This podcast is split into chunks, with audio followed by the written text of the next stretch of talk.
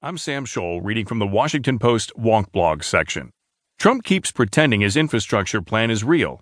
It's not. By Matt O'Brien. President Trump's $1 trillion infrastructure plan isn't $1 trillion, and it isn't a plan. It's a $200 billion plan to have a plan that hasn't advanced beyond that stage for six months now. The administration, though, has decided that this is Infrastructure Week. So this bare outline of an actual proposal is getting touted as if it's something that requires.